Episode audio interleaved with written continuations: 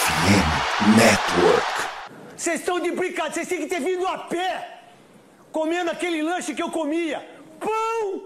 Aqueles pão Seven Boys, né? Que é aquela marca? É Pumas, né? Pão de forma. Pão de forma! Pão de forma. Aquele queijo que já tava uma semana lá, que tá grudado. Curtido. Pra tirar, pra- parecia até gorgonzola. E o presunto, aquele presuntão. Não é um presunto sadia, não, rapaz. É presuntar. Vocês estão de sacanagem! Vocês não correm! Pra não falar outra coisa, eu não tomar processo, tá no seis. Seu Serruela! Seus orelhudo! Vocês vão perder o campeonato. Aí vocês sabem quem que vai aguentar? Eu! No meu condomínio, esse cabelo de boneca vai me encher o saco. Aí sou eu que vou aguentar. Aí lá no meu condomínio, os caras aí chupa neto. Eu não jogo mais. Não sou eu que jogo. São vocês. Seus Zé Ruela desgraçados. E aí, como é que foi? Como é que foi a sua mãe? Eu que tenho, eu, sou eu que sou culpado. Eu que perdi o jogo. O que você acha?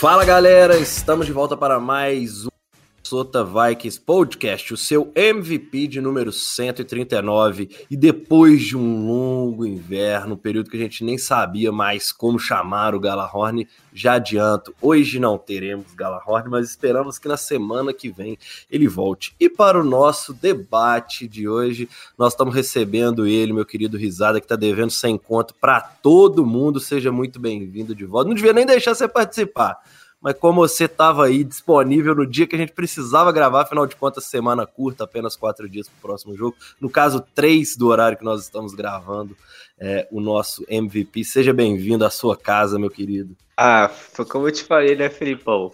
Primeiro eu, depois as dívidas, né? Devo, não nego, pago quando eu puder. Mas Tá certo. uma satisfação estar aqui, o- você, o Vitor. Infelizmente, falando de derrota, né? Faz tempo que a gente não faz um MVP falando de derrotas. Mas vamos que vamos. É isso aí. Ninguém queria estar fazendo nesse momento, mas ao mesmo tempo é importante também conhecer buracos para a gente também tampar, pensando no longo prazo, pensar lá na frente. E também para o nosso debate de hoje, ele, o nosso novo ditador, meu querido Vitor Bosco. Como é que você tá, meu filho? Oba! Bom, podia estar melhor, né? Podia. Ou se podia, dessa vez foi foda. Foi, foi, foi dolorido, mas como você disse, é importante pra gente saber os erros, né? É, e era bom porque a gente já não sabia mais o que era perder e o Dallas é, relembrou a gente. Exatamente. Mas relembrou do pior jeito possível. É Puta isso que nós merda, vamos cara. falar. Tá doendo até agora, cara. Tá, tá, porque foi difícil, né? Afinal de contas, a gente, não esper- a gente esperava até derrota, jogo equilibrado, essas coisas, mas a gente não consegue esperar um, um massacre do jeito que foi. Mas é Sim. exatamente esse o ponto do debate do programa de hoje. E para a gente dar início ao nosso MVP, como sempre, passamos antes o nosso merchan. Né? Este podcast faz parte do site Fambonanet e você pode nos escutar nos principais agregadores de podcast. Deezer, iTunes, Spotify, é só colocar o fone no ouvido onde você quer que você esteja e tocar o play para nos escutar. Compartilhe com seus amigos, afinal de contas a gente está falando.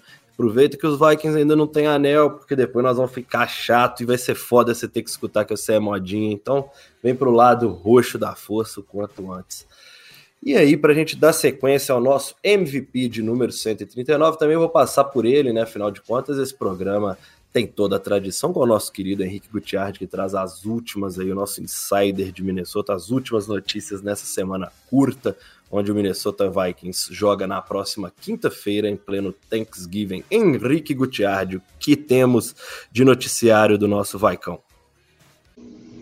Fala galera, vindo aqui para mais um Injury Report da semana, semana curta com os Patriots, jogo quinta-feira. Então, se- segunda-feira, por exemplo, o time não teve aquele treino normal, foi um treino um pouco mais leve, né, para mais descansar os jogadores, preparar para o jogo de quinta. É, temos algumas baixas importantes. Né, o Xanderson, por exemplo, que na outra semana sofreu concussão, ficou fora da. saiu no meio do jogo contra os Bills. É, treinou pouco na semana antes do jogo contra os Cowboys. Sofreu outra concussão contra os Cowboys, também já tá fora. O Kevin Conner já falou que não vai jogar na quinta-feira. É, Andrew Booth com lesão no joelho, não treinou nem segunda nem terça.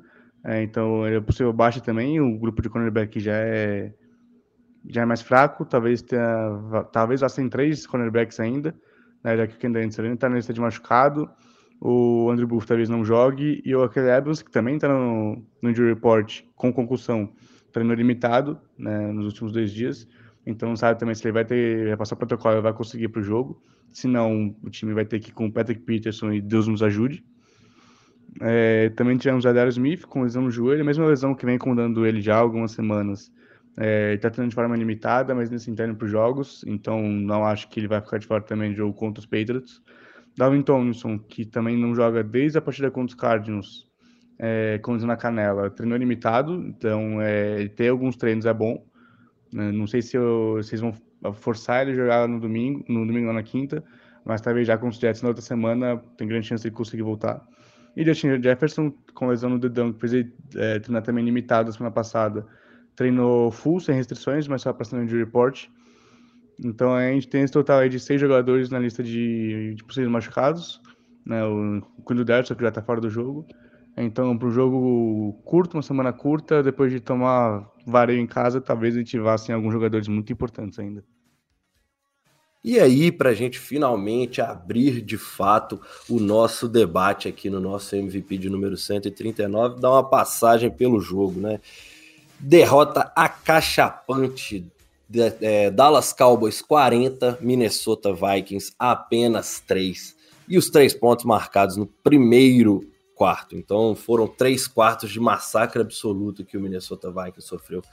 É, vou dar uma passagem, afinal de contas, a gente sempre faz destaques, mas não tem destaque no time de Minnesota para esse debate de hoje. Mas Kirk Cousins teve uma partida de 12 passes completos para 23 tentados, apenas 105 jardas. Nick Mullins, que entrou no final ali já no Mercy Rule, né? Cinco passes completos de sete tentados, 54 jardas. Dalvin Cook, 11 carregadas no jogo terrestre, 72 jardas.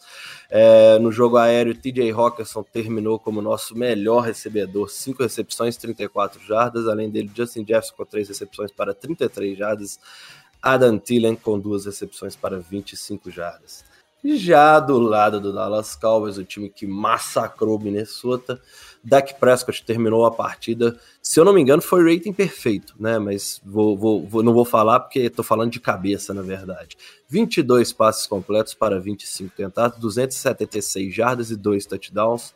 Cooper Rush entrou no final, 4, jardas, 4 passes completos para 31 jardas de 5 tentados. E ele, destaque absoluto da partida, o jogo corrido de Dallas, 15 carregadas para Tony Pollard de 80 jardas e 15 carregadas para Ezequiel Elliott e 42 jardas, mas dois touchdowns marcados. No jogo aéreo, Tony Pollard, 6 recepções, 109 jardas e 2 touchdowns, ou seja, só ele 200 jardas e 2 touchdowns.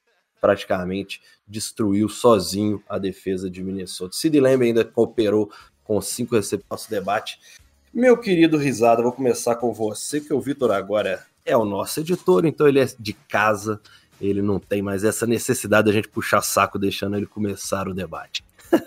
tá vendo, meu, meu querido ditador? Eu sou vingativo também. tá certo. Meu querido Risada, o que é que menos funcionou nesse jogo dos Vikings? Porque a gente já falou, né? Não funcionou nada. 40 a 3 é pra gente literalmente desligar a TV, dormir, depois estudar os vídeos para ver o que tem que melhorar, né? O que menos funcionou foi o psicológico. O psicológico pesou muito. É... Porque se você pegar o início do jogo, a gente tava jogando super bem. Dallas começa com a posse. A gente diminui os caras a um field goal eles chegam perto da endzone, mas não conseguem pontuar pro touchdown. Os Vikings vai pro ataque e tem a chance que Dallas não teve, porque a nossa defesa foi muito boa nessa primeira posse de Dallas, é, não cedendo touchdown. Diferente dos Vikings que teve um, um drop na, dentro da endzone.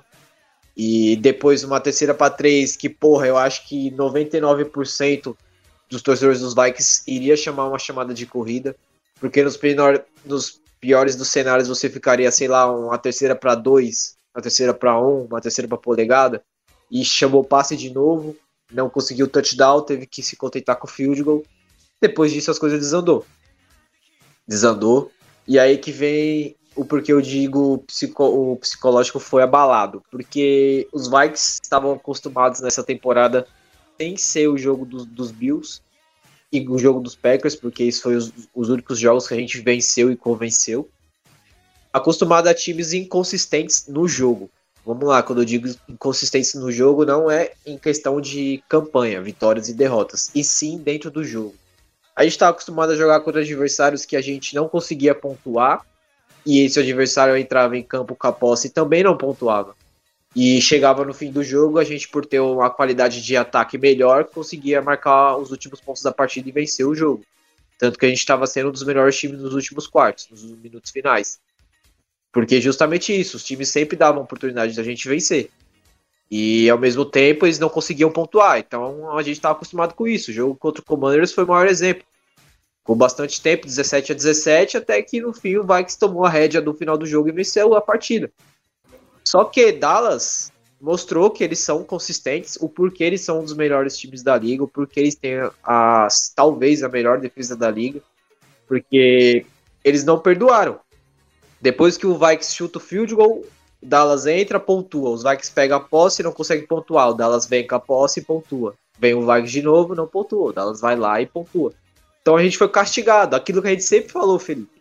Vai chegar uma hora que a gente vai enfrentar um time que não vai perdoar a gente não pontuar.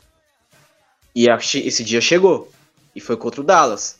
Foi basicamente o psicológico foi totalmente abalado, porque a gente sofreu três pós seguidas tomando ponto e não pontuando, que aconteceu? Começou a chegar a pressão do Kirk Cousins, os jogadores da nossa linha ofensiva estavam sendo engolidos, engolidos literalmente. Eu não vou culpar o Kirk Cousins nesse jogo, porque a gente sabe que ele tem dificuldade contra blitz, contra pressão. Esse jogo foi o maior, maior significativo disso. O nosso head coach não se preparou para esse tipo de ambiente, porque ele só foi começar a chamar passes curtos e screens quando já estava mais de três postes de diferença quando voltou do intervalo. Que teve umas duas tentativas pro Dalvin Cook, mesmo assim não funcionou. Então ele, ele mostra que ele não estava preparado para esse jogo. Eu não sei o que passou na cabeça dele, tipo assim, caralho, a gente não vai ser pressionado na linha ofensiva. Não sei o que passou na cabeça dele. Sei lá, ele assistiu o jogo contra o Packers, que a defesa do Dallas não pressionou tanto o Aaron Rodgers. Porque não é possível, mano. Não se adaptou ao jogo, ao adversário que você enfrentou. Você não se adaptou à defesa que você tá enfrentando. Porque a gente só foi ter passe curto e screens depois do intervalo. Não, não tem cabimento. Você mostra o despreparo. Fora que as chamadas no começo do jogo foram super duvidosas. duvidosas. Eu tenho um amigo meu que participa do Believe Podcast, o Matheus, que ele torce pro Dados, ele falou assim, mano, é só vocês correr com a bola. E a gente não correu com a bola. não dá pra entender, tá ligado? Então, se, se a gente que é brasileiro, ou seja, entende muito menos que os caras, é, a gente tá é conseguindo pior, enxergar mano. a parada e os caras lá não conseguem, dói, machuca não, mais. Eu, eu, eu, vou até perguntar para você, Felipe, qual foi a sua reação quando foi uma terceira para três e você viu o time alinhando para passe? Não, mano, eu, eu na verdade, assim, eu esperava tudo que aconteceu do lado defensivo dos caras, saca? Assim, eu esperava pressão, eu esperava tudo mesmo. Assim, o que você falou foi perfeito.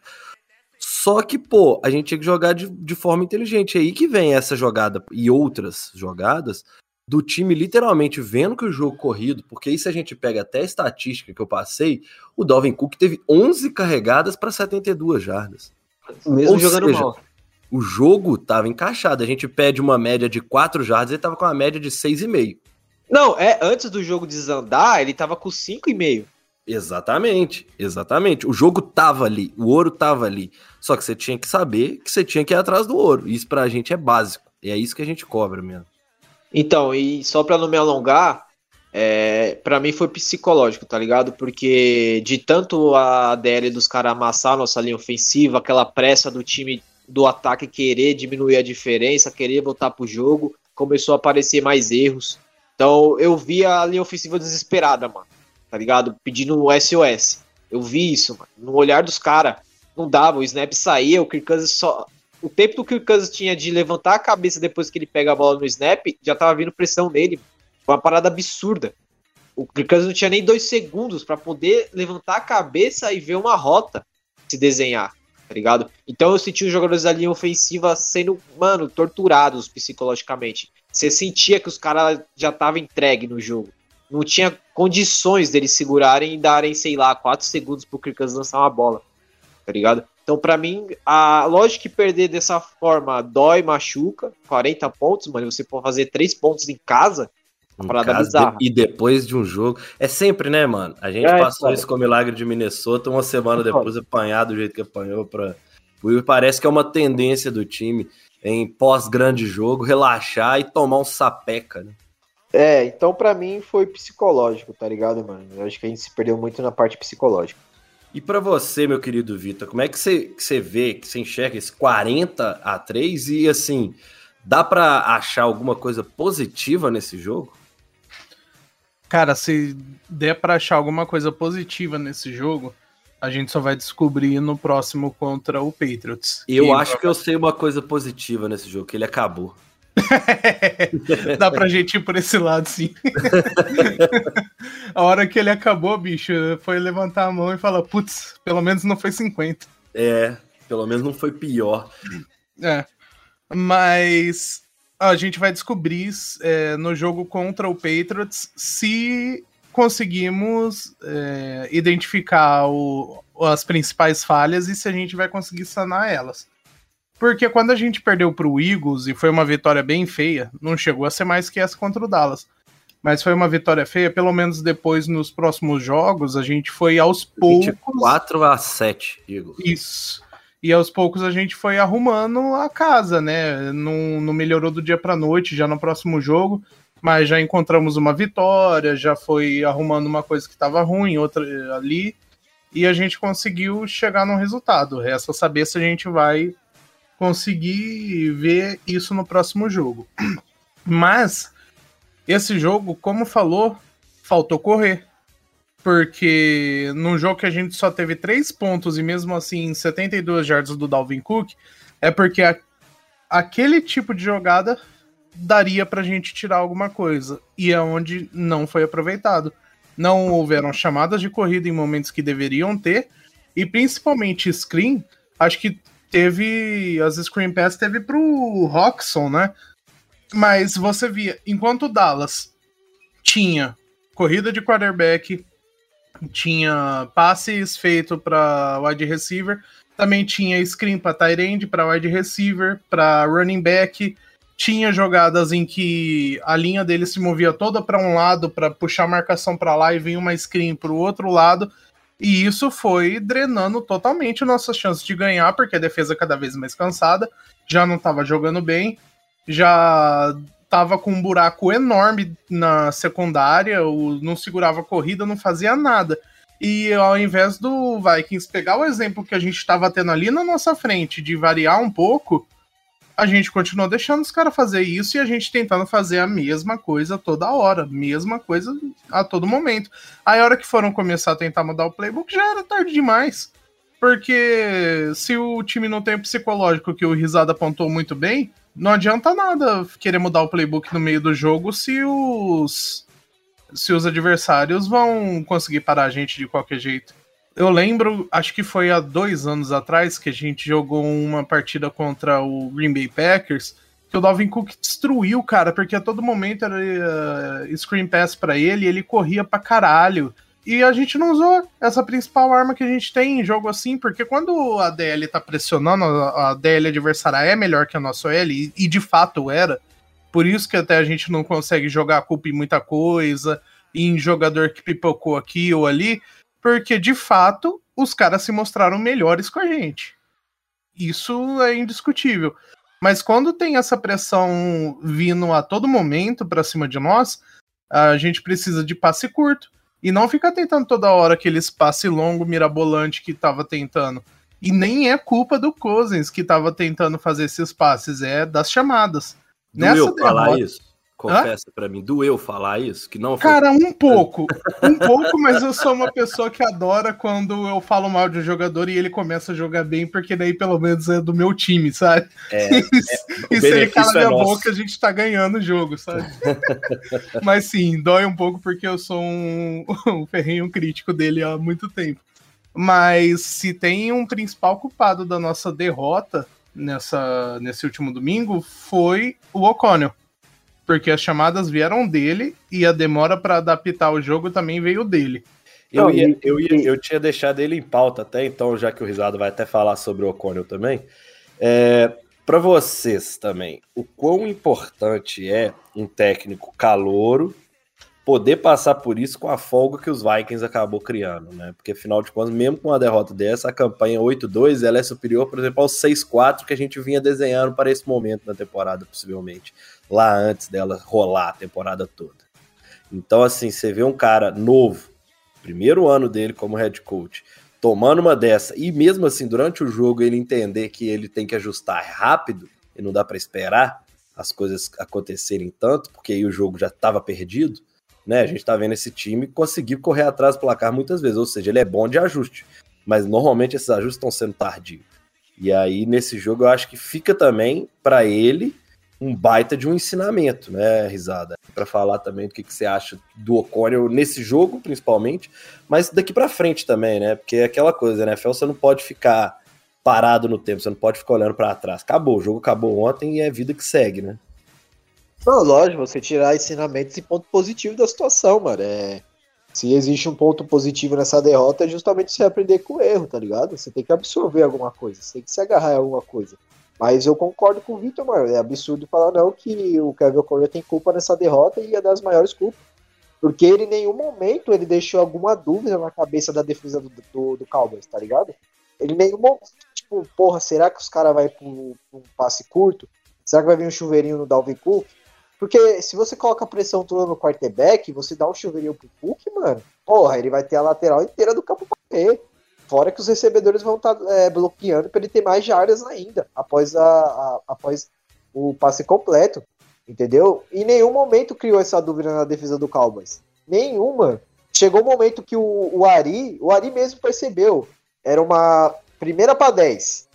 Aí os Vikings é, corria com a bola, não conseguia correr. Na segunda para 10, chamava o passe. O passe era aquele mesmo passe que a gente vê. O Kikans pega o snap e é sacado. Aí o Arimeu fala assim: é, agora a gente sabe, vai ser passe de novo. Aí é. ia lá, passe e tomava o sec de novo, mano. Então, tipo assim, todo mundo tava telegrafando o que a defesa de Dallas ia fazer e como o ataque dos Vikings ia sobressair. E só o Kevin O'Connor que não tava, mano. Porra, a gente sofreu uma falta, uma falta lá da linha ofensiva, virava uma primeira para 15, o Ari ia falar, vai, vai ser um passe de novo. Vai vir o um passe que o Kansas era pressionado. Então, tipo, e, no, e nós estamos falando de um brasileiro que até outro dia nem narrava tanto a NFL. Não, já, é, tá, já tá no nível de, de conseguir ler o ataque dos Vikings com facilidade. Não, e, e, tipo assim, o que mais eu fico, fiquei impressionado com a falta de. A omissão do Kevin O'Connor foi justamente isso. Você não criou nenhum tipo de dúvida na defesa do Dallas tá ligado? Você não criou, você não tirou os caras da, da zona de conforto, porque eles estavam na da zona de conforto.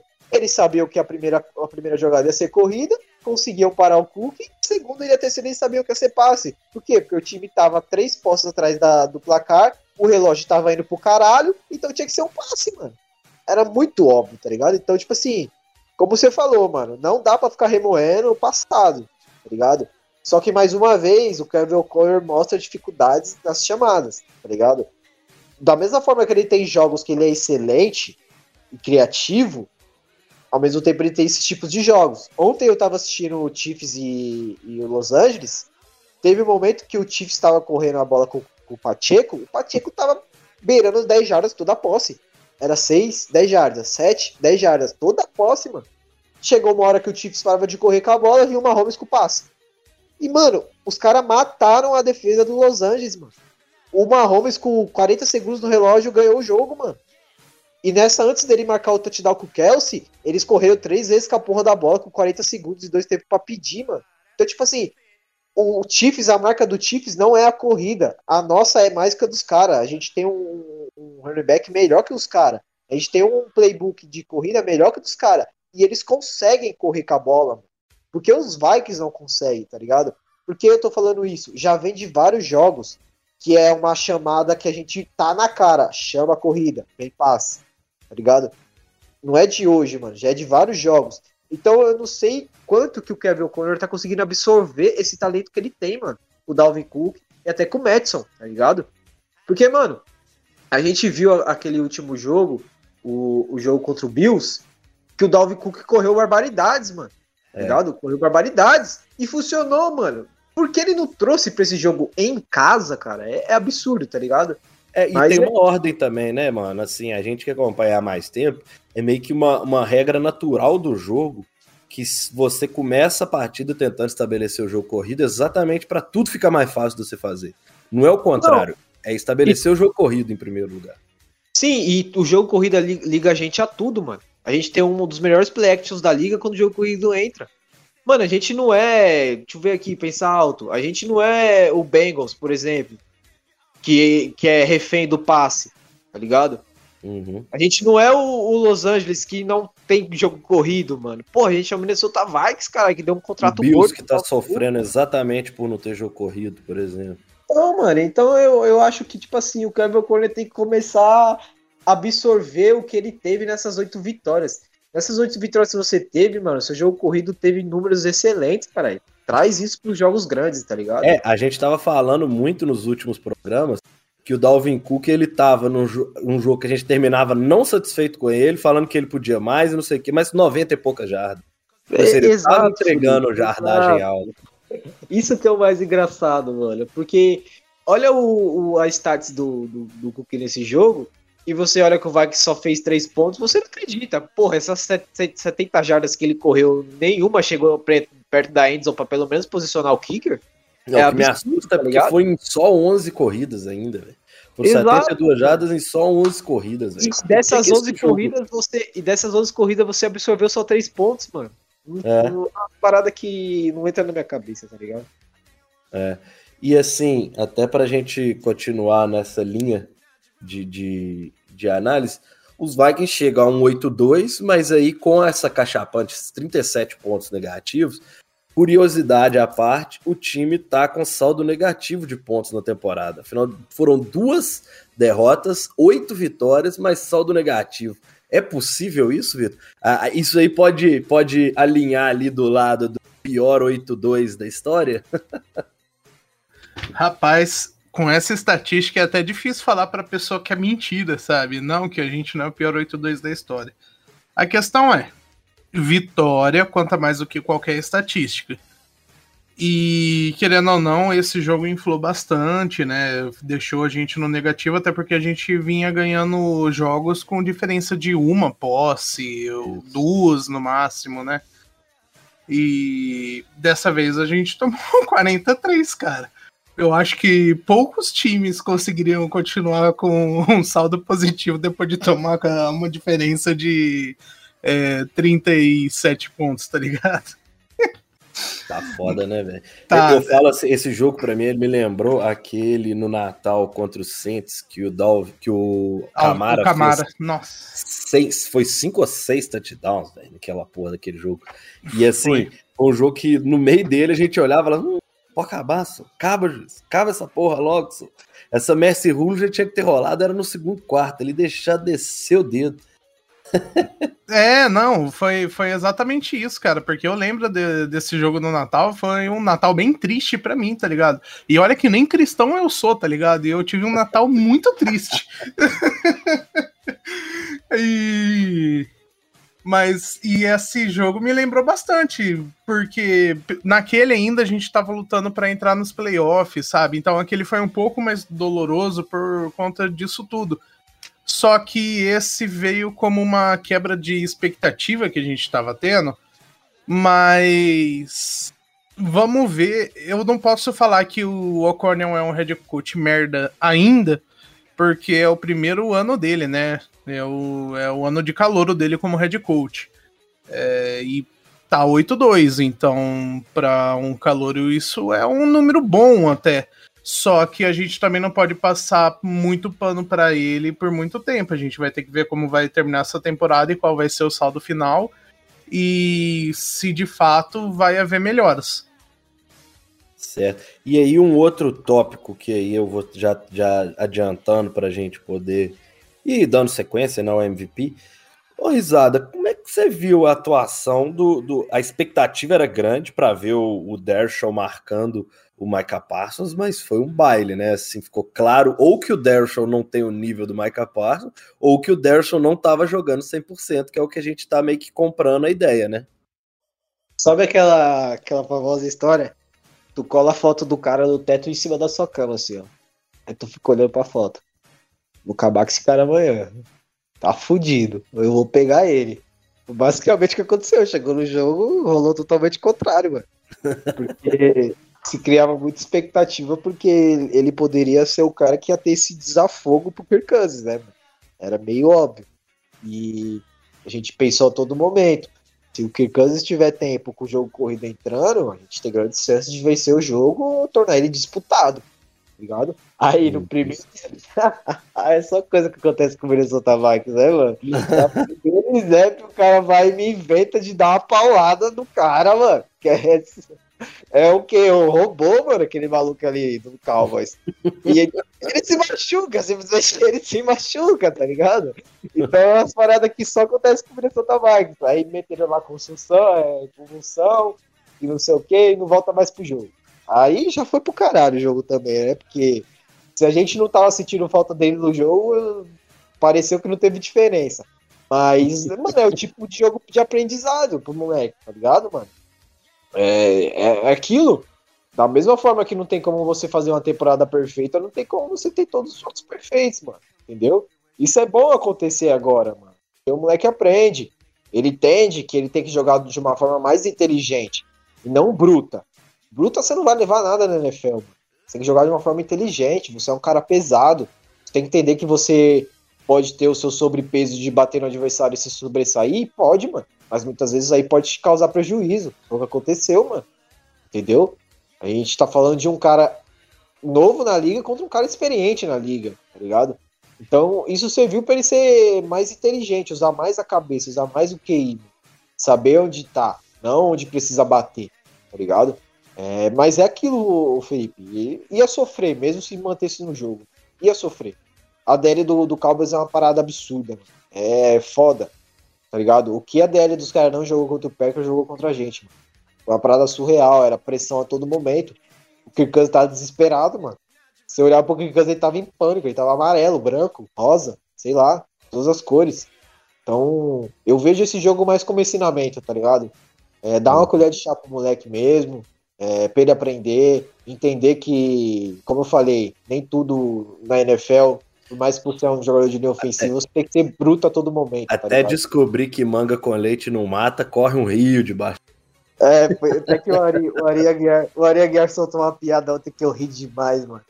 Que o Mark Parson ele derruba o Kirk várias vezes, né? Aí depois veio o Williams, né? E consegue o primeiro saque do Kirk. Aí o Ari fala assim: Michael Parkinson chegou no William e falou assim: Kirk Cousins com farofa é muito bom, você tem que provar. Eu ri Dividi, demais, bicho. Dividindo a experiência. É, Kirk Cousins com farofa é muito bom, vem provar também, mano. E pra você ver como que tava ali ofensivo nesse jogo. Mas eu creio que é aprendizado, mano. É aprendizado. O moleque vai melhorar. Tomara que não seja uma convulsão séria, que ele volte no próximo jogo, porque ele é muito importante pra linha ofensiva. Então é aprendizado, mano. Aprendeu, no próximo, aprendeu forma. No próximo eu acho difícil, né? Assim, até a gente já falando a primeira vez dentro desse, desse podcast sobre o próximo jogo. Vai que terá semana curta, né? Na próxima quinta. Já vou misturar mesmo, vai ser um pouquinho diferente hoje o, o podcast, mas é mais porque semana curta também merece um programa um pouco mais ligeiro, até para todo mundo estar tá ciente de tudo que aconteceu e o que está por vir, né? A gente fala assim: sai de um jogo desse, é, Dershon novamente fora, semana curta, três dias, quinta-feira no Thanksgiving, Minnesota recebe o New England Patriots para o jogo de 10 horas da noite. É 10 ou é 10 e meia? Só ter certeza aqui. 10, 10 e 20. 20. 10 e 20 é o terceiro jogo, lembrando a todos que no Thanksgiving são três partidas. O Minnesota tá no Thursday Night Football, então faz o terceiro jogo do dia. E aí, meu querido Vitor, a gente sai de um jogo desse, 40 a 30, sendo dominado do lado defensivo, vai pegar um adversário que a gente sabe que tem uma defesa forte e a gente sabe que é um técnico que normalmente pune técnico calor do outro lado, quarterback calor do outro lado, essas coisas todas. Uma semana que tinha tudo pra gente agora estar tá mais ou menos empolgado, ainda mais animado com o resultado. Não, a gente vem de uma 40 a 3. E vai ter semana curta contra Bill Belichick e New England Patriots com sua defesa, que normalmente apronta. Virou uma semana de caos? Olha, eu não consigo falar que a gente vai perder por causa disso, muito menos que vai bagunçar. Obviamente, eu tô fazendo aqui uma previsão cega, né? Tipo, pode ser que chega na, eh, na quinta-feira e, e, e a gente tome outro pau. Mas, se a gente pegar o último jogo aí do Patriots contra os Jets, o único touchdown que eles fizeram foi no retorno de punch. Então, o ataque deles também não tá funcionando tão bem. E não é como se a defesa do Jets fosse a melhor defesa do mundo. Então, esse vai ser um jogo para nossa defesa se redimir, principalmente. Tudo bem, vai, que chega um momento lá que esses 40 pontos não é nem culpa só da defesa, né? Porque se o ataque não fica em campo, os caras não vão ter energia para para poder correr atrás das coisas também. Mas querendo ou não, eles precisam de outro jogo dominante que vão mostrar que estão ali, que é uma defesa que é para ter medo, esse tipo de coisa. A questão é, a gente vai conseguir sobrepor o ataque do Patriots? Pode ser que sim, porque, como eu falei, o ataque deles não é mil maravilhas, não. Eles estão passando bem apertado com o ataque deles esse ano. E a defesa deles é muito boa, mas não é melhor que a do Dallas. Então nós temos chances e boas chances de ganhar, mesmo que seja com um placar pequeno e apertado. Como, por exemplo, o jogo contra o Washington Commanders. É, a questão vai ser que a gente dê pelo menos 3 segundos no pocket pro Kirk Cousins. Se a gente conseguir essa esse pequeno tempo e se trouxermos um jogo com um pouco mais de passes curtos, eu creio que pode vir a dar certo. Mas tudo isso são apenas conjecturas da minha parte, idealismo, coisa do tipo. Se o Ocônio vai ter esse entendimento de sentar com os jogadores e falar, ó, a gente para esse próximo jogo vai com essa gameplay aqui e a gente vai trabalhar isso, isso, isso e aquilo. É, e se der certo, a gente vai para os passes longos, coisa do tipo, mas precisa ir para um jogo um pouco mais rápido, porque a gente já vai estar tá sem o Darius Sal no próximo jogo. Eu duvido muito que ele vai passar no protocolo de concussão. Não, não, pra... não passa. Depois do que aconteceu com o Tua, que liberaram ele exatamente nesse cenário de domingo sofre uma concussão e na semana seguinte já tá jogando e sofre outra concussão, os caras mudou, gente, mudou. A NFL é. hoje teme tudo que pode acarretar uma, uma nova concussão. Eles aprenderam que a síndrome de segundo impacto é a mais perigosa, essas coisas todas agora eles já estão sabendo. Então, assim, é, é, é impossível o Dershot ter condição de jogo, até porque eles recomendam no mínimo cinco dias de descanso antes de fazer o novo exame. Então, tipo assim, só isso já deu prazo. Sim, sim. Não, e outra, é, já, ele já não deveria nem ter sido liberado para esse último de agora, né? Porque já, dá, já deu para ver que ele não tava 100%. Ah, mas o protocolo liberou, beleza. Mas eu acho que liberou muito mais por uma questão de resposta que ele deu, porque tem todo um protocolo para saber como a pessoa tá no protocolo de concussão, que é para eles quando o jogador tá bem, eles fazem uma série de perguntas, tipo uma prova. E depois faz ele responder as mesmas perguntas quando sofre uma concussão para saber como ele tá. E se ele consegue passar nesse protocolo, liberam ele. Mas eu acho que não deveria ter liberado. O jogo seria muito pior, inclusive. mas. Às é... vezes não, sabe por quê? Porque você não tem a perspectiva. É, Quando você não tem a perspectiva, você trabalha sem ela. Então você, você não vai ter que mudar. Você vai jogar daquele jeito o jogo inteiro. É, acho que não, pior tá não. Mas assim, que, que realmente foi um dano que não precisava ter corrido risco. Porque aí você perde o cara por um jogo que, em teoria, você agora você sabe que você teria condições totais de ganhar. O jogo de Dallas era um jogo que você teria que estar num dia bom para você ter chance de ganhar.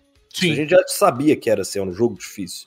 Para esse próximo jogo, é um jogo que depende só de você para ganhar. Literalmente. O Vikings ganha o jogo se ele jogar bem.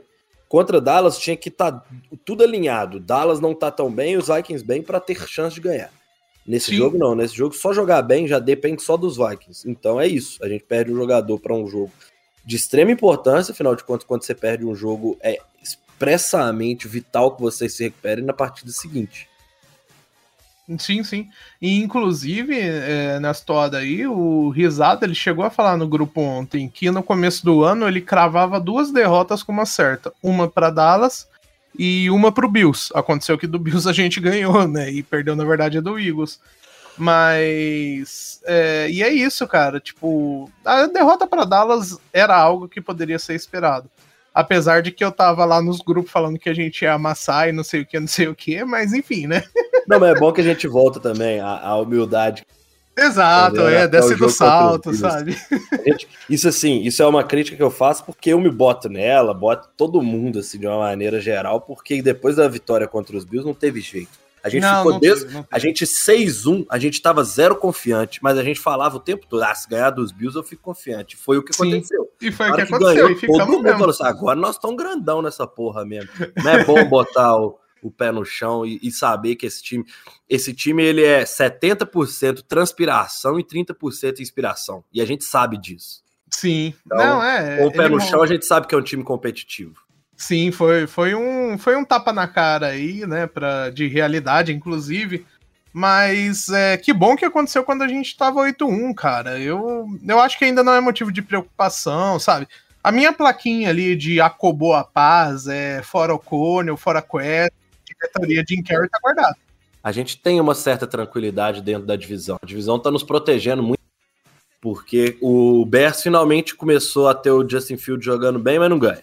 O É. Packers vai lá e ganha um jogo do- de Dallas do jeito que foi e depois toma na tarraqueta já dentro de casa. Então, tipo assim, acaba que os Vikings ter perdido para a divisão em si, continua lá suas quatro e meia é, jogos de vantagem para o segundo colocado e meio que a divisão garantida, né? Nós estamos falando agora de sete jogos para tirar quatro. Então, assim, só que a gente sabe que esse time pode mais. A gente tá cobrando que esse time, a gente sabe, a gente viu o New York Giants, e aí até pro Risada poder falar, voltar ao debate, o New York Giants é um time que a gente sabia que estava jogando no seu 100%, e que se descesse para 90%, perderia muitos jogos com, como começou a perder, basicamente. Esse time a gente sabia que tinha que estar funcionando igual um relógio suíço. Os Vikings não, os Vikings mesmo não estando 100%, ele estava conseguindo ganhar alguns jogos. E a gente sabe que a gente tem a vantagem de um calendário relativamente tranquilo.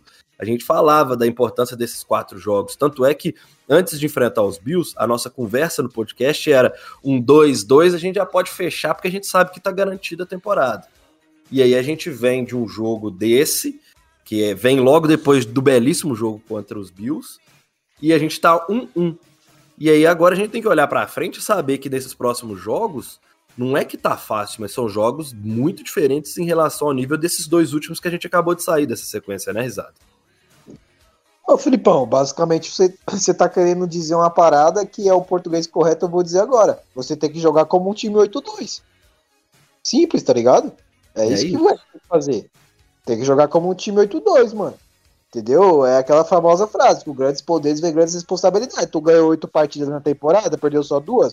Agora você é obrigado a ter uma postura diferente contra times que. Uma postura diferente contra times que você é favorito, mano. Tá ligado? Eu vejo esse jogo contra o Patriots, o Vikings muito favorito. Me desculpa. O Patriots tem uma boa defesa, da hora legal, mas caguei, mano. Eu tenho um dos melhores recebedores da liga, eu tenho um dos melhores running backs, se saudável, é um dos melhores da liga. Eu tenho um quarterback que é, é- é hoje top 10, tá ligado? Não dá, mano. Eu tenho uma defesa que tá em evolução, tá melhorando. Por mais que tomou 40 pontos, mas tá melhorando daquilo que É, tava ganhando jogos, né? Tava ganhando Tá, jogos. interceptando o. Josh Allen, irmão. Quem interceptou o Josh Allen duas vezes ainda? Entendeu? Então, tipo assim, era uma defesa que tá melhorando, pô. Eu me desculpa aí, quem. Ah, o Preto tem uma boa defesa, irmão. Caguei. Olha o último jogo contra o Jets, mano. Os caras não conseguiu pontuar, mano. A defesa dos caras segurou, mas não conseguiu pontuar. O ponto, o touchdown dos caras foi um retorno. Foi especial teams. Tá ligado? Os Vikings têm que chegar contra o Patriots e ganhar o jogo, mano. Porque é aquilo que a gente vai falar. Ah, qual que é o ponto positivo que se tira dessa surra contra Dallas? Exatamente esse. Os caras vão entrar no, no, jogo contra o Patriots, não, o jogo da vida, querendo vencer, mostrar pra liga que eles não são bobos, porque esse jogo contra Dallas foi um, um deslize, tá ligado? Foi um dia que tudo deu errado. Um dia era noite, tá ligado? Os jogadores vão querer mostrar isso, mano. Os caras não vão querer perder de novo, mano. Entendeu? Então, essa derrota contra Dallas tem vários pontos positivos e estilos do próximo, do próximo adversário. O Kevin O'Connor vai ter um, um, bom embate, que ele vai enfrentar um dos melhores head coaches defensivos da história da NFL. E o, o Bill Belichick vai enfrentar um head coach calouro, que é campeão do Super Bowl, que tem a mentalidade ofensiva, que é criativo. Então, mano, é tiroteio, tá ligado? Vai ser um jogo de tiroteio. Eu não vejo que vai ganhar a melhor defesa. Não, vai ganhar o melhor ataque, mano. Se você assistiu o jogo contra o Jets, foi bizarro que o Patriots produziu, produziu nada. E outra, a gente vai estar falando de um quarterback que a gente vai jogar a, contra, o Mac Jones, e ele não é móvel. E olha o quanto que a nossa defesa tá infiltrando, irmão. Tá ligado? Eu não quero ter pensamento de, ah, vai ser difícil. Difícil é uma porra, galera. Tem que ganhar essa história aí, já era, mano. Sacar o Mac Jones umas seis vezes, mano. Entendeu? Tem que jogar como um 8-2, mano. E favorito. A gente não tá enfrentando, por exemplo, o Chiefs, o Los Angeles Chargers. A gente não tá enfrentando esses caras agora. A gente tá jogando contra o Patriots, que tem dificuldade no ataque e uma boa defesa. E dificuldade no ataque com letra maiúscula, hein, mano? Não tô sendo nem clubista, nem nada. Que o Patriots tem dificuldade para pontuar, é uma parada bizarra, mano. É. Então, tipo assim, tem que ganhar, tem que jogar como um 8-2, mano. Entendeu? Aí se pede pro Patriots, aí eu ligo o pisca-alerta, mano. Independentemente que é um 8-3. Porque é um jogo que não deveria perder. Porque se a gente olha pro calendário e fala, ó, a gente vai perder pro Bills e pro Dallas, se a gente olha pro calendário, não, vai ganhar do Patriots. Você não pensava isso quando saiu o calendário, Felipe? Com certeza. Eu, eu, eu, eu falo assim, igual eu brinquei, você, você tinha falado Bills e, e Dallas, eu ainda tinha Eagles e Dolphins. Sendo que a gente ganhou dos Dolphins e ganhou dos Bills. Então, tipo então, assim, os quatro jogos que a gente perderia no, no, na, na, temporada, a gente ganhou dois. Ou seja, a gente tá melhor do que eu conseguia imaginar. E os Patriots já era vitória. E os Patriots já era vitória. Então é óbvio que eu tô. Que tem que estar tá confiante. Aquela questão, acho que o 40 a 3 faz a gente ficar receoso de falar assim. Mas o que a gente produziu até aqui é, o, é mais uma chance desse time pegar um jogo e falar: esse time eu vou tirar para nada. É mais uma chance disso. Mas a gente já viu esse time não fazendo isso contra Saints, a gente viu não fazendo isso contra é, Lions, a gente viu não fazendo isso contra os Commanders. Então, assim, a gente tem motivo para os dois lados, mas de fato é um jogo que a vitória não é uma opção ela tem que ser uma obrigação e esse time tem que sair quinta-feira vitorioso, não importa como, mas tem que sair vitorioso. O, o Eagles, que estava invicto, perdeu um jogo e teve que sair vitorioso contra os Colts, foi o que eles conseguiram fazer. Exato, é assim, ele jogou bem e o Colts é teve assim. a chance de vencer o jogo. Exatamente, mas é assim que um time que quer dar recado na tem que fazer. Quando tiver Exato. a chance, ele tem que mostrar para todo mundo que ele tá ali, que ele é forte, que ele tá pronto mesmo quando acontece derrotas como a de domingo de 40 a 3. É, claro em quatro que... dias, esse time tem que conseguir, literalmente. Eu falo muito assim: quem já leu é, o livro do Nadal, a, a, biografia do Nadal, ele fala muito bem.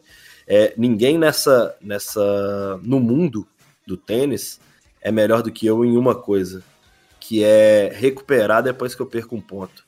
Ninguém Não, é melhor. Mentalidade, mentalidade de, de, sei lá, mano, um cara que tem gelos na veia. Eu tô acompanhando o tênis muito essa temporada. É só você ver o, o jogo contra o Djokovic no, em Roland Garros.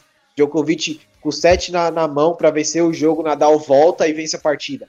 O Nadal, é ele, é, é, ele, quem tem um pouco disso daí é até o Alcaraz. O Alcaraz tem muito disso no Nadal. De não se abalar que perdeu um set com dois, duas quebras, de não se abalar que tá sendo amassado e conseguir voltar pro jogo e vencer. Isso aí. É essa, mas é essa mentalidade que eu espero que os Vikings consigam ter agora, sabe? Porque é, é, é para mim isso é uma daquelas coisas. O time que é campeão, ele prova algumas coisas durante o seu percurso. Uma delas é essa, é voltar de uma derrota dura e falar, não, é, eu sei que eu perdi, que eu não podia ter perdido, mas eu vou me recuperar da melhor forma possível. Eu acho que é esse o recado que eu quero que, que Minnesota dê na quinta-feira, para todos nós, inclusive. Não, porque, tipo assim, lógico que a gente gostaria de ver uma vitória no Patriots com o time jogando bem pra caralho. Jogo corrido funcionando, play action. Porque a gente não tá vendo muitas big plays do Kirk Cousins. Não estamos vendo muitas big plays. E a gente tem recebedores para isso. Justin Jefferson é um queimador de rota nato. Queimador de, de corners nato, tá ligado? O Adam Thielen, a vida toda, pegou big, bigs em play action. Ele sabe, ele tá acostumado. A gente tem um Tyrande agora super físico e alto que isso contra vários linebackers da liga é, é um desafogo. A gente viu aquelas duas bolas na Edson contra o Dallas, que por mais que ele dropou as bolas, mas ele tava inteiro na jogada. Inteiro, tá ligado? Ele já mostra que ele é muito seguro. Que nos momentos que o Kirk Cousins estiver pressionado, os recebedores bem marcados, ele vai estar tá lá para segurar a bola. Então, tipo assim, lógico que a gente quer ver o jogo do, do Vikings vencendo e convencendo, mano. Mas é como o Victor falou, não tem a melhor estatística que não seja a vitória tá ligado? E eu quero isso nesse jogo de quinta-feira, mano. Vence, irmão. Quero que vença e convencer? Não quero, mano. Tá ligado? É o que a gente mais quer. A gente sabe que nós temos capacidade para isso. Mas se for uma vitória por um field, gol de diferença, meio ponto, meio a zero, a defesa segurou a última aposta, que poderia ser a aposta da vitória do Patriots. Para mim, tanto faz. O importante é você dar o recado pra liga. Ó, contra Dallas a gente deslizou, mas já voltamos de novo. 9-2. Quem não quer ir para a próxima semana 9-2, irmão? Pelo amor de Deus. É, é, a frase do rock, né? Aquela parada de não é quanto você aguenta bater, é quanto você consegue apanhar e continuar em pé. É isso. É isso. Mas não se trata de bater duro. Se trata de quanto você aguenta apanhar e seguir em frente, o quanto você é capaz de aguentar e continuar tentando. É assim que se consegue vencer. É isso aí. E aí, até para a gente poder ir para as perguntas, afinal de contas, todo MVP tem perguntas. Se você não participa, procura a gente nas redes aí. Todo mundo aqui é ativo no Twitter, todo mundo tem os grupos dos Vikings aqui no Brasil. Então só solicita lá para a gente que a gente dá um jeito de te colocar. É, meu querido Vitor, historicamente, o seu ídolo Kirk Cousins tem um certo probleminha com enfrentar adversários com campanhas positivas. E na quinta-feira, o New England Patriots pode não estar tá convencendo, pode não estar tá tudo, mas está 6-4, hoje estaria nos playoffs e blá blá blá blá blá blá blá blá blá. Como é que você vê essa coisa, essas escritas que não tem base em porra nenhuma, a não ser no fato dele realmente perder quando ele enfrenta adversários com campanhas positivas? Rapaz. É... Prime time e campanhas positivas. É, então, é um acho combo, que inclusive é um combo. já Sim, é inclusive uma pergunta aqui já, né? Mas. O que fizeram no grupo. Mas assim, essa temporada é uma que a gente não pode ir um, é, muito para esse lado da. É, da superstição. A do Prime Time ainda dá para manter porque a gente tomou na Jabiraca jogando contra o Eagles no Prime Time, né? Mas o Kirk Cousins, por exemplo, ganhou o jogo contra Bills, né? E era um time positivo. E, e não era qualquer time positivo. Então, assim, eu creio que essa questão do Patriots estar tá 6-4, que não sei o que, não, não vai importar muito. Porque eu acho que o Kirk Cousins ele também nunca teve um recorde tão alto assim nesse ponto da temporada também. Eu acho que tá sendo em questão de time, não em questão de temporada de estatística, porque de estatística do ano passado foi a melhor da carreira dele. Mas em questão de ter um time que de fato tá apoiando ele, um head coach que apoia ele, gosta dele, eu acho que esse tá sendo um ano é, é, perfeito para ele quanto a isso. Então, eu não creio que isso vá ser um fator importante. Pode ser, claro. É, pode ser realmente que chega prime time contra um time positivo, a gente vai ver outra bizarrice mas eu prefiro não ir para esse lado da superstição nesse caso não, porque eu acho que a gente tem obrigação sim de ganhar dos Patriots. É, jogando em casa, eu acho que é uma, uma série de coisas. E assim, tem um outro ponto que é. Até estava escrevendo aqui enquanto o Vitor estava falando, para eu não esquecer. A única coisa que eu quero na quinta-feira é, ao final do jogo, ver uma entrevista da, do nosso ataque, Justin Jefferson é, Kirk Cousins e Dalvin Cook comendo peru. Sabe por quê? Porque é a tradição de quem ganha esse jogo, velho. É a tradição de quem ganha. Essa entrevista tem que acontecer com a gente lá. Né? E aí, até para trazer o, o, um tópico que o Alisson mandou lá no grupo, além nessa escrita, pro Risada poder falar, dessa, de tantas coisas assim que a gente fala que a gente gosta, apesar de, de ser contrário a acreditar, a ter essas crenças, mas a gente gosta de pegar essas superstições e botar nos programas igual a gente tá fazendo aqui agora. É, Color Rush, além de tudo. Como é que tá esse tanto de escrita de uma vez só, tudo junto, ô Risada? Mano, é, é que tipo assim, né? É, os Vikings, é, se você assistir a série Vikings, a série mesmo, você vê o tanto de coisa que os, os bárbaros lá, eles se, se apegam, né? Eles têm crença de tudo, né, irmão? Vamos matar galinha, vamos fazer sacrifício. Daqui a pouco a gente tá chegando nessa fase aí, irmão. Vamos ter que escolher alguém do grupo lá pra sacrificar, mano. Que não é possível. É zica pra tudo, é color rush. Não adianta você ter. A gente não tá satisfeito de ter a color rush mais bonita da temporada, da liga. A gente tem que botar uma zica nela, tá ligado? Isso é Max, entendeu? Então é, é, é, tipo essa pegada da série. Vamos ter que começar a fazer sacrifício, mano. Se não ganhar, quem tá vendo contra o Patriots de Color Rush, mano, tem o quê? Tem umas 200 pessoas no grupo lá, vamos sortear um e a gente coloca ele no sacrifício, tá ligado? Bota ele no grupo dos Packers, nossa. É, sacrifica ele, vai ficar de castigo, até voltar a vencer com essa porra. Então não tem muito o que dizer, mano. É, a gente faz um bagulho que, que em tese seria bom, né? Porra, a Color Rush é uma das mais bonitas da liga. A gente faz um bagulho virar uma zica, tá ligado? Uma ovelha negra, mano. É foda, é, é foda. Não tem explicação. Isso é muito Minnesota Vikings. tá certo. Bom, vamos para as perguntas aí, então, meu querido Risada. Puxa para nós as que mandaram pra gente pra gente já ir encaminhando para ver se a gente fecha na uma hora pra gente conseguir provar para todo mundo que quem fala muito é o Henrique. Vamos lá, é, o Ricardo lá no grupo do MVP. Aí vocês ficam à vontade para responder essa daí. Depois desse choque de realidade contra o Cowboys, qual é a expectativa do prime time de ação de graças? Veremos Curtis em, em sua pipocada normal ou vitória diante do Patriots? Cousins em estado puro, meu querido Vitor. É, rapaz, eu vou. Como eu falei se, nos grupos, se a gente ganhasse do Bills, eu ia dar um. Eu ia dar uma, uma trégua pro Kansas. É. Eu creio que a gente tem total capacidade de ganhar dos Patriots e eu acho que nós vamos ganhar. Mas se perder, vocês vão ver eu bem pistola. é, eu vou assim, cara, é, do mesmo jeito que tem esse tanto de escrito, eu vou botar uma que é positiva pra gente, porque ficar vendo só as negativas também é foda.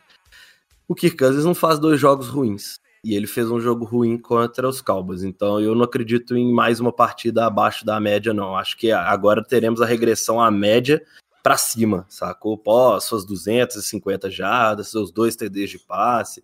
Isso aí eu acho que é o que ele vai conseguir produzir naturalmente na quinta-feira. E por ser uma semana curta, normalmente os jogos se desenham ou com poucos pontos ou com ponto pra caralho. Então, tipo assim, se acontecer o normal, não vai ser um jogo mediano, vai ser um jogo ou muito bom ou muito travado, tá? Então, assim, acho que os Vikings têm certa obrigação que tinha contra os Cowboys, mas a gente entende o relaxamento, a gente tenta passar um pano, porque nós estamos felizes mesmo, nós estamos 8-2, pô. Então, assim, mas agora a gente também exige a concentração para esse time voltar ao que ele vinha apresentando.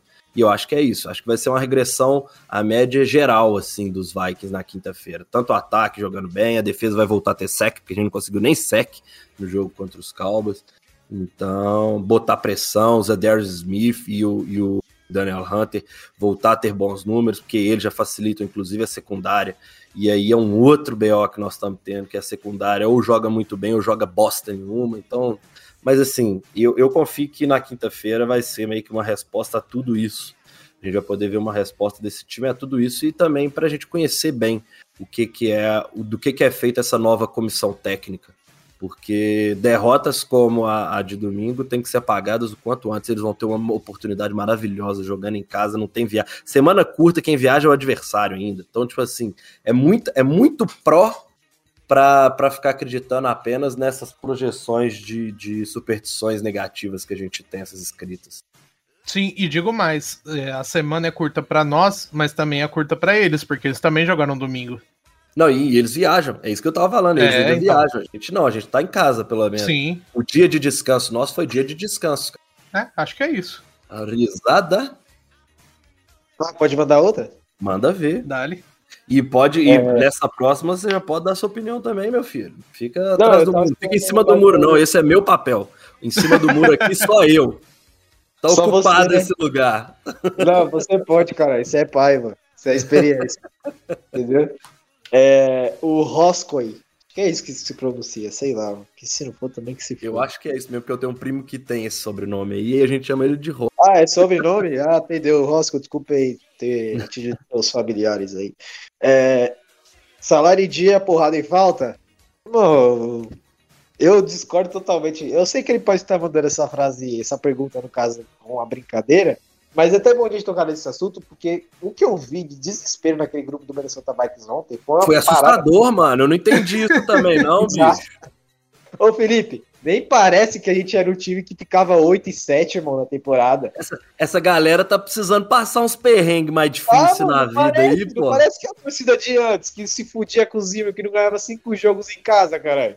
Estão precisando ver um quarterback no estilo Christian Ponder. É, Mano, é é o que eu falei. O Christian Ponder moldou caráter, rapaz. Não foi, caralho. Não tem- Você viu o documentário do Racionais? No começo, Cara, ainda não. Eu vou ver amanhã. Por causa da rodada, eu não consigo Não. parar pra. show de bola. A, a- uma entrevistadora pergunta assim pro KLJ: vocês têm algum trabalho social? Aí ele pega o, o CD do Racionais aqui, nosso trabalho social. É o Ponder, caralho. Você- É o trabalho social que ele fez com o Vikings, é esse, caralho. É, ué. Quem passou por aquilo ali e não largou, meu amigo. não- Não, é pra falar da. Pô, bizarro, mano. O pessoal tava descontrolado no grupo. Já era temporada, não vamos pegar playoffs, irmão. Né? Tá o quê? Duas vitórias de, de ganhar a divisão? Algo assim, né, Felipe? O, o nosso MVP extra, a gente bateu muito nessa tecla, velho. Esse time dos Vikings é um time que começou a ser montado pra no ano que vem ser forte. Exato. Ele mano. já tá forte nesse ano, ele tá um ano adiantado. Eu falei até no grupo.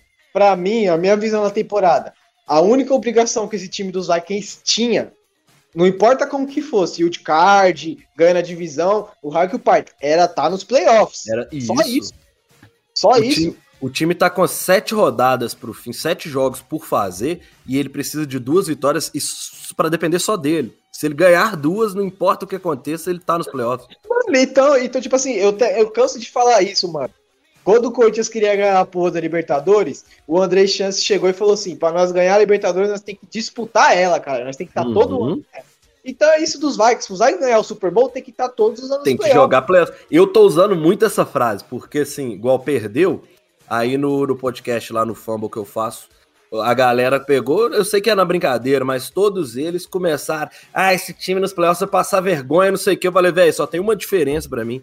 Só tem chance de jogar Super Bowl quem tá nos playoffs, mano. Exato, e é um jogo. É isso. É a um galera jogo. esquece. Galera esquece, é um jogo.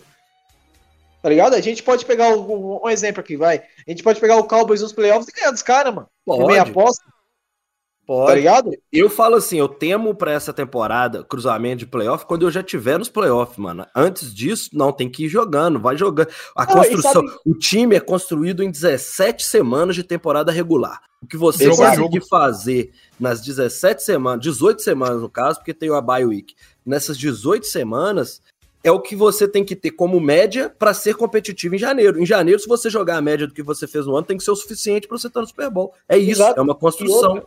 Uma pergunta que eu te faço, Felipe. Um time que está sendo construído agora para ser forte na próxima temporada em diante, e ele pega playoffs com esse, esse jeito que está se desenhando, ganhando a divisão, irmão, como que você senta no seu sofá no primeiro jogo de playoffs dos Vikings? Eu sento relaxado, irmão, abro uma cerveja e curto o jogo. Eu vou Exatamente. entrar, eu Eu vou vou- entrar. Puta, Eu não tenho que ganhar, mano. Se perder, acabou o ano, fudeu. A gente, a gente tem um exemplo disso. A gente tem um exemplo disso. O Eagles do ano passado pegou playoff e aí ele sabia onde que ele tinha que ir no mercado, porque ele soube competir com os melhores. Ele teve a chance de Exato. competir com os melhores. É isso que fez o Eagles ficar forte para esse ano. Foram eles ter participado dos playoffs ano passado para apanhar nos playoffs, inclusive. Exato, então, tipo assim, diferente daquele playoffs contra o 49ers que a gente queria muito vencer, porque tinha brecha pra vencer, eu vou sentar, relaxar, mano. E o que vier depois desses playoffs, eu vou comemorar pra caralho, porque a meta foi alcançada, chegar nos playoffs. Agora, chegar nos playoffs e ganhar a divisão, irmão, e reclamar porque perdeu pro Dallas Cowboys, ah, pelo amor de Deus. É, não é para desespero, não, gente. Igual o Vitor, o Vitor foi muito feliz, ao meu ver. Esse time, esse time criou carta de crédito. Esse time tem crédito pra caralho esse ano, saca? Ah, mas tá com menos quatro pontos. Véi, foda-se, tá com oito vitórias. O que conta é vitória. Foda-se, sacou? Esse time ele construiu o benefício, no mínimo da dúvida nesse momento, de você confiar nele pro próximo jogo. O próximo jogo, sim, é um jogo que você teria que ganhar, e aí, se não ganhar, acende o alerta. Então é isso. Mas não é terra arrasada, não. Não é terra arrasada, não. A obrigação dos Vikings em 2022 é disputar os playoffs. E nessa obrigação, esse time tá muito bem. É, isso, Fecho com vocês, é isso. Se tiver mais pergunta aí. Tem mais acabou. alguma, Vitor? Não, no grupo que eu vi, não. Vou, vou fazer a passagem final aqui por vocês, para cada um fazer suas considerações finais. Vou na ordem inversa da apresentação. Então, meu querido Vitor, muito obrigado pela noite. Afinal de contas, perdemos, mas foi uma noite bastante agradável na gravação desse MVP de número 139. É isso, boa noite. É... E estamos aí na satisfação sempre de estar tá participando, né? Basicamente estou participando quase todo o programa, mesmo que só em gravação depois. mas, é, mas é isso, acho que não se desesperem tanto aí, galera do grupo, torcedores dos Vikings que ouvem isso, porque a temporada não tá perdida. É, eu tenho certeza sim que a gente vai para playoff. Mas se eu tiver errado, porra, né, velho? Depois é me cobrar, mas uh, a gente vai pro playoff sim e foi só um dia ruim nosso. Cobrar você a gente não vai cobrar, não, porque tem gente que tá devendo mais coisa aí, que tá na sua frente na fila. Inclusive, né, querido Reza? Sem citar nomes, mas meu querido. Irmão, é o seguinte. você tem que reviver o Gugu, você vai na cova do Gugu, revive ele para ele voltar com o programa Devo, não nego, pago quando eu puder. Entendeu? Aí a gente conversa. Tô tentando negociar dívida também, certo, Vou rapaziada? chamar o Russomano pra você, rapaz. eu tô tentando aqui negociar dívida com a rapaziada aqui, entendeu? Vai... Mas é isso, é sempre um prazer estar reunindo com vocês falar de Minnesota Vikings. E vamos torcer aí para as coisas voltarem a ser normais, porque aqui a gente está acostumado a fazer um podcast com vitórias, né? É então, isso aí. Nós ficamos mal acostumados. Agora o Minnesota que lute. É. Agora, é, filho, ninguém mandou colocar oito vitórias da temporada e iludir a gente. Agora, filho, o grandes poderes vem grandes responsabilidades, certo, meu parceiro? Então é isso, tamo junto. Então é isso, meus queridos. Chegamos ao fim de mais um Minnesota Podcast, o seu MVP. Eu sou Felipe Drummond e me despeço de todos vocês. Aquele abraço, meus queridos. Não, então tá certo, deu bom, já temos uma horinha aí, três minutos, vai, vamos fechar direitinho, vamos fechar bonitinho. E provamos nosso ponto que é o Henrique que fala muito. É, o Henrique fala muito, com o Henrique é uma hora e meia no mínimo, mas um beijo, meu querido Boquinha de Leite, que você vá muito bem na sua prova de Candy Crush. ah, brincadeiras à parte.